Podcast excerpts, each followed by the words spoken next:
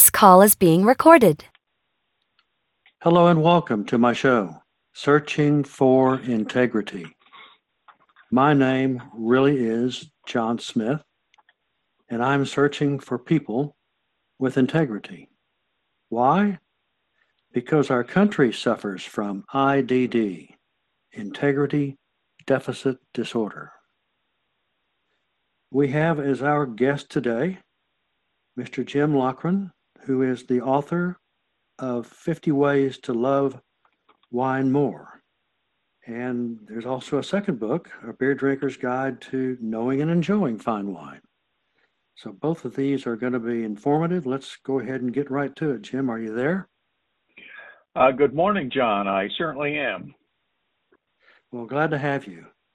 Um, you have a, a topic that uh, I think that, that, people enjoy both listening to and, and sipping, uh, I guess, if that's what they're doing.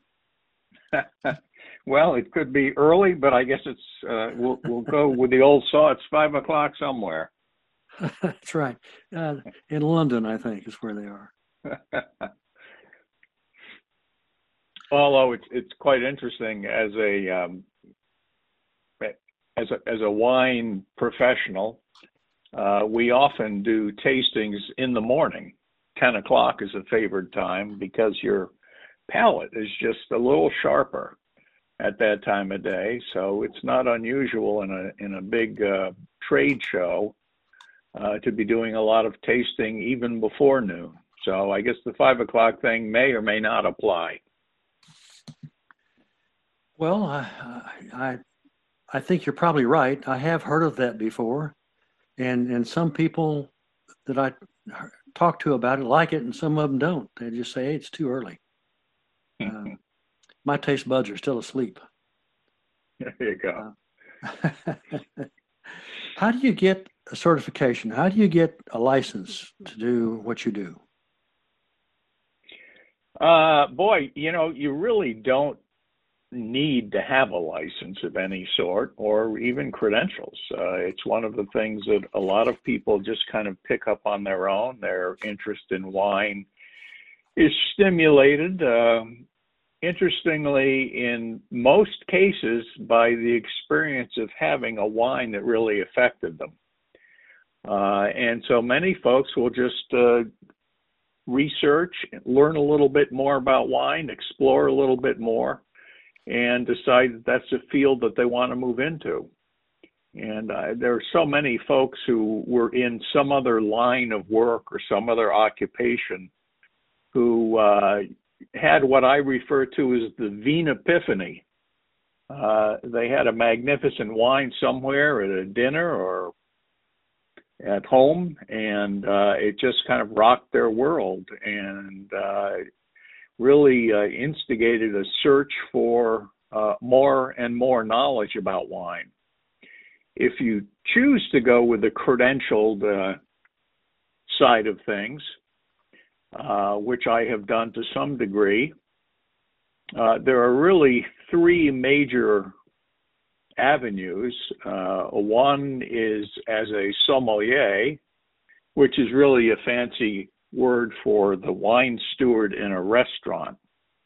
Uh, sommelier is the person who uh, ultimately orders the wine for the restaurant, writes the, uh, in many cases, writes the wine list for the restaurant, and then works the floor, helping diners uh, match their wine choices to the food that they're having. And uh, there is a whole organization of uh, sommeliers, the court, in fact, of master sommeliers. And after three or four levels uh, of increasing difficulty and uh, demanding more and more knowledge, one can become a master sommelier, which is considered to be a, a pretty impressive credential in the wine world.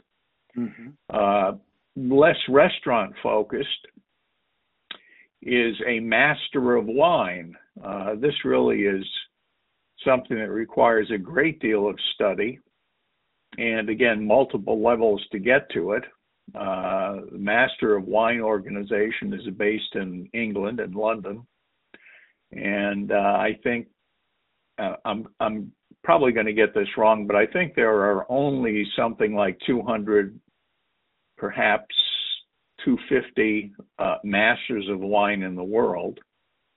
And uh, they undergo some quite rigorous examinations and they really know their stuff. Uh, the third level is as an educator, uh, uh, credentialing uh, process that's run by the Society of Wine Educators.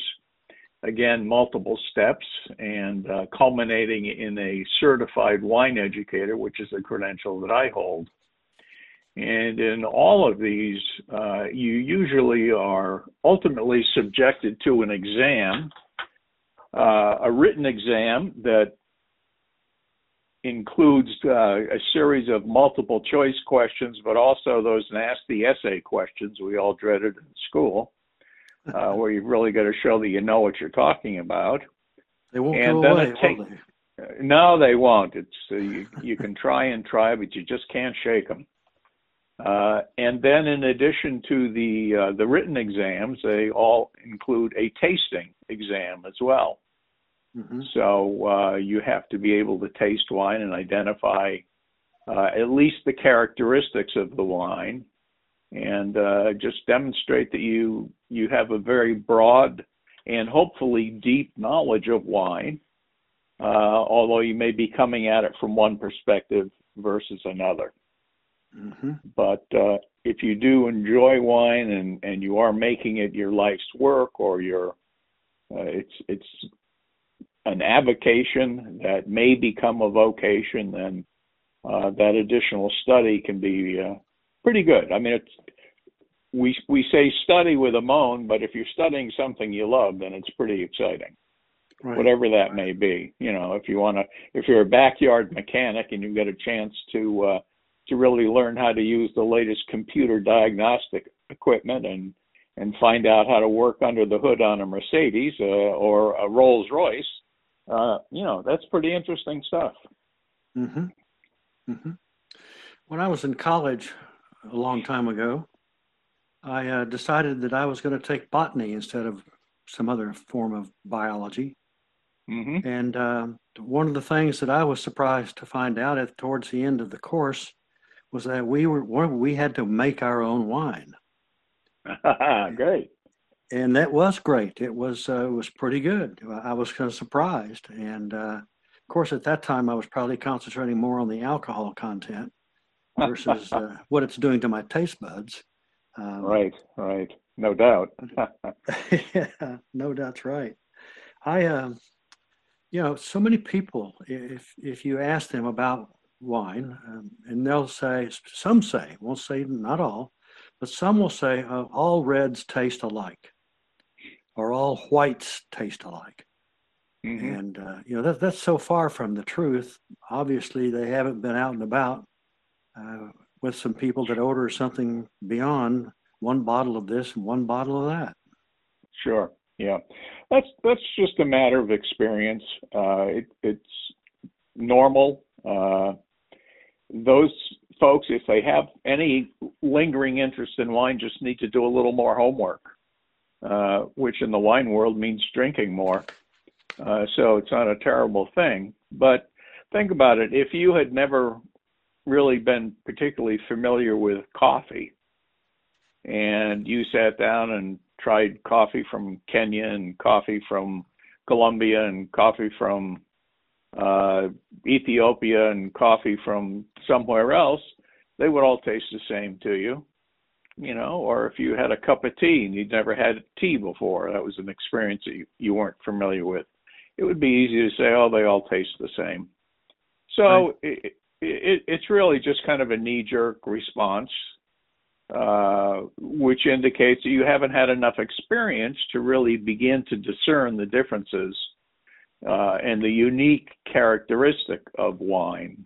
And uh, of course, there are many unique characteristics to wine. You know, when we consider there are probably 10,000 varieties of grapes in the world, mm. uh, most of which can be made into wine. Uh, the one particular uh, genus that is most commonly made into wine is what's called Vitis vinifera. Um, and they vary greatly in color, in flavor, in intensity, in texture. Uh, so, if someone has an interest, I really encourage them to explore. You know, don't buy the same old bottle all the time. You know, every time you go to the store, don't don't pick up a bottle of wine like it's another grocery item, you know, like it's a roll of paper towels. And I've seen folks who do that, you know, they'll go down, let's say in a supermarket, some of which have rather impressive wine selections, quite honestly. Uh, they'll wheel their cart down the aisle in the supermarket and you can see they've got the list in hand and they're they'll grab a, a box of this or a package of that and check it off the list and they get to the wine aisle and they'll look all around and they're looking for a very particular bottle. And they'll they'll find it and they'll grab that particular bottle and, and it's usually a jug a large format bottle of something and they'll put that in their cart and check that off and go on. Uh, really not the not the best way to to shop for wine if you want to learn more about it. Right. You know, if you if you enjoy the flavors and you enjoy the taste, uh, realize that there are thousands of variations, and uh, you are you're really confining yourself to one tiny aspect of uh, of what wine holds. And if you will just step outside your comfort zone a little bit, uh, just try something a little different. Uh, you might be amazed at uh, at the result. I I would imagine they're also surprised uh, because Mhm. they have this this belief, and and now it's just changed. Um, I know in the in the stores now, grocery stores are, are pretty much uh, wine cellars, uh, large wine cellars.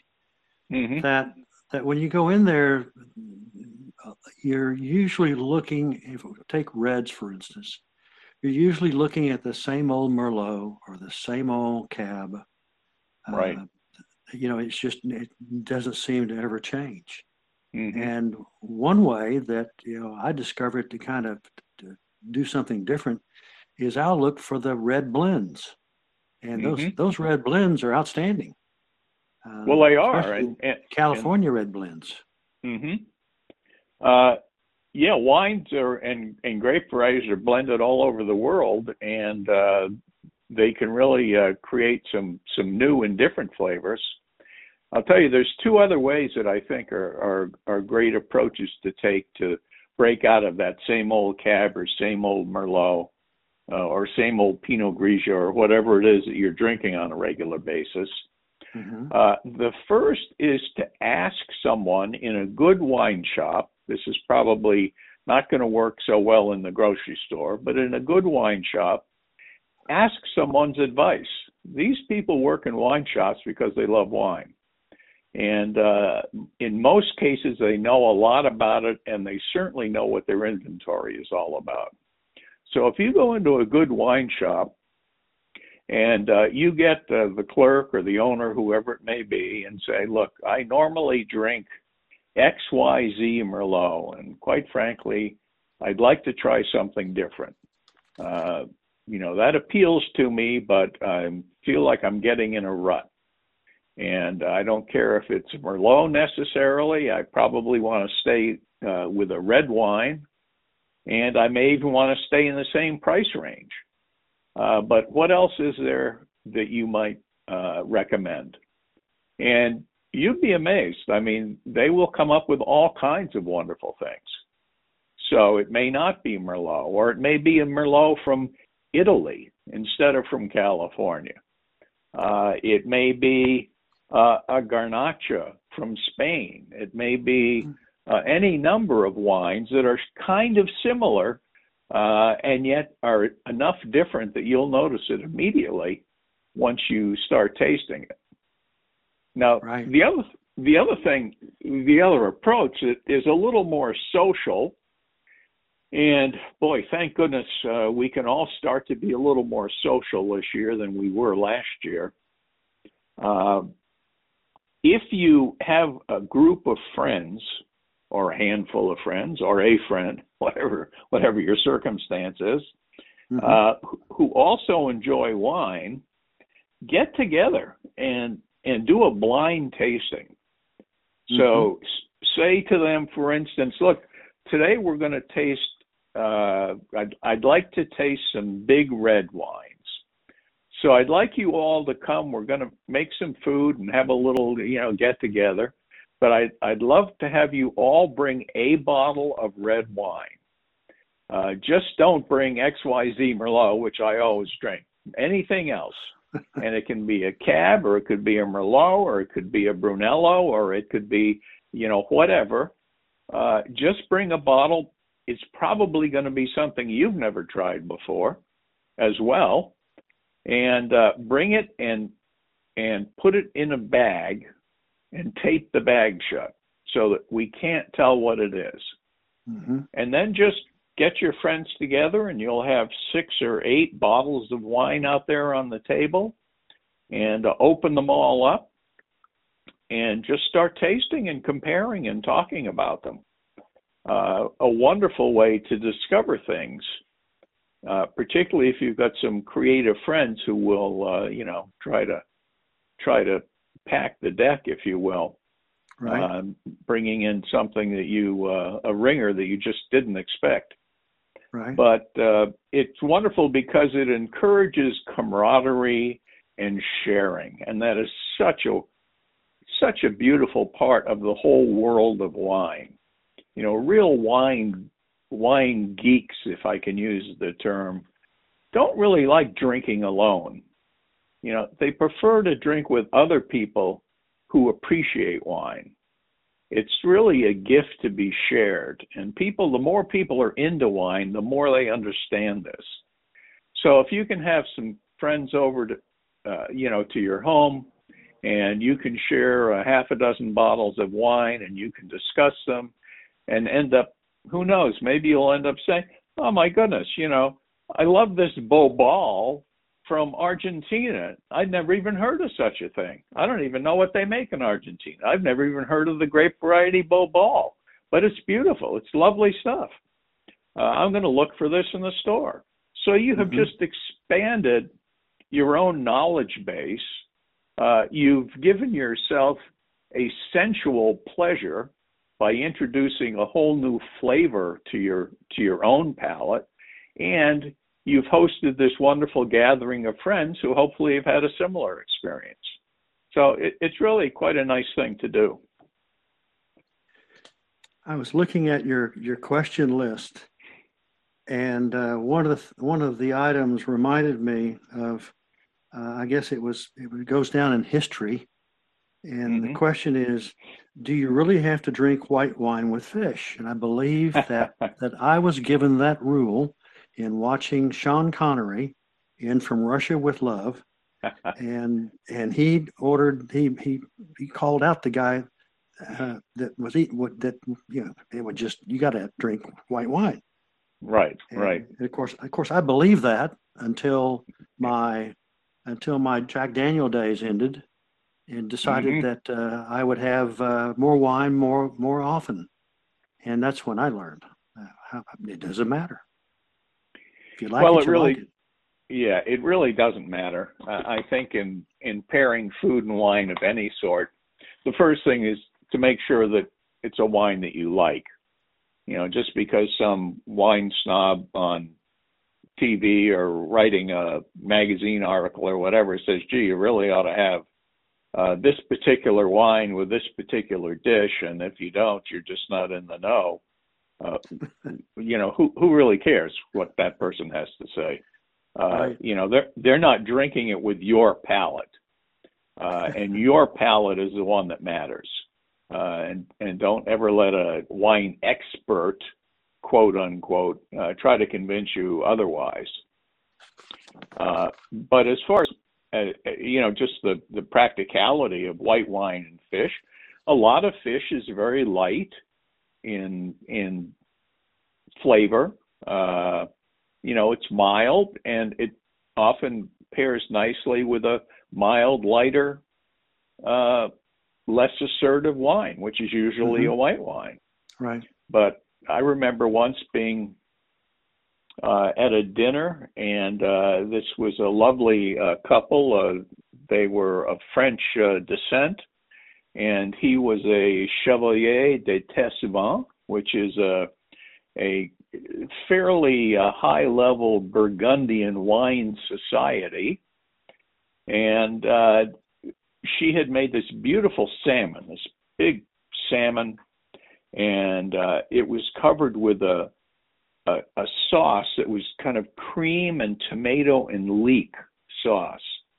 Hmm. Just a beautiful looking thing. Mhm. And so here is this guy, and he pulls out to drink with this a Chateauneuf de Pape, which is a big red wine from France. Mhm. And I was kind of startled. I figured, being a Burgundian, he'd pull out a white Burgundy. Uh, but he pulled out this uh, beautiful wine, a big, bold red wine, and we had it with that fish, and it was marvelous.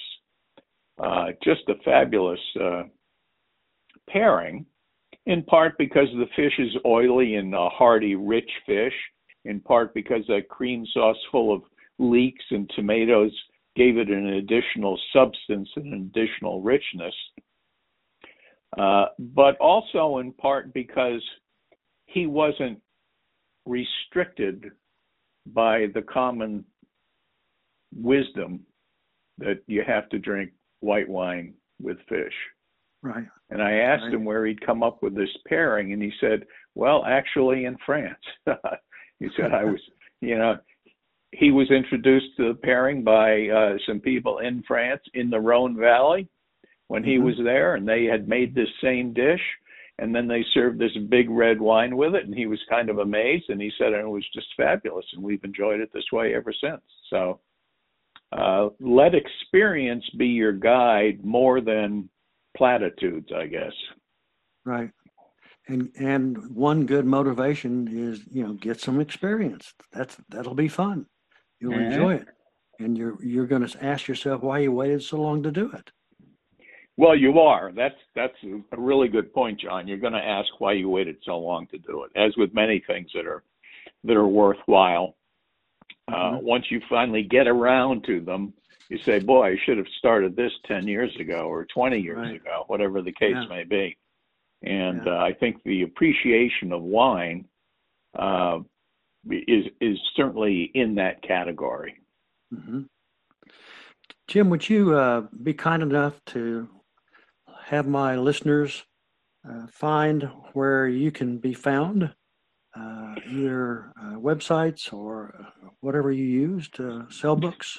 Yeah, sure. Thanks. Uh, well, if they want to go to my website, which is very simply jimlaughren.com, and that's Laughren, L A U G H R E N, uh, they can find out more about uh, wine in general and about my books. And in fact, uh, they can also, if they wish to, sign up for newsletter, get a free wine aroma wheel which is a great teaching and learning tool uh, to identify particular characteristics of wine. Uh, if they're interested in the books, uh, 50 Ways to Love Wine More is uh, my most, well, it's actually not my most recent book, but it's uh, my most recent print book. And uh, it can be uh, found at Amazon, uh, or at bookshop.org. And the nice thing about bookshop.org is that you can then you can kind of assign the sale to one of your local independent booksellers, which is a great thing to do. Hmm Uh, the other book, uh, Beer Drinker's Guide to Knowing and Enjoying Fine Wine, is available at Amazon. And then I also have a a two book series uh, which just beginning actually, called the 15 minute guides. And one is the 15 minute guide to red wine, one is the 15 minute guide to white wine. Uh, it's amazing what you can pack into a 15 or 20 minute read if you're really interested in the subject. hmm And these are short ebooks that are available uh, at the Kindle store at Amazon.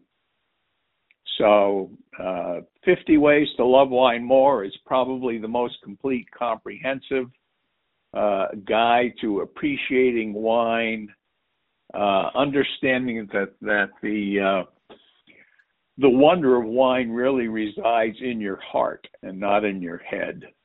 Uh, it's not a textbook. It's not Mm. filled with formulas and and calculations. It's really about experiencing wine and understanding it from many different aspects. And so, uh, yeah, I, I hope people uh, pick up a copy, and I hope they enjoy it. Well, Jim, thank you very much in uh, joining us today. It's been, uh, it's always a good read, or a good listen, I should say, in terms of the subject uh, for me. And I'm glad that you were able to take the time to uh, educate uh, my my listeners. Thank you. Well, thank you, John. I appreciate it, and I appreciate the opportunity to speak with your listeners. And I uh, want to thank my listeners for tuning in to Searching for Integrity. And uh, we end with so long and happy trails to all.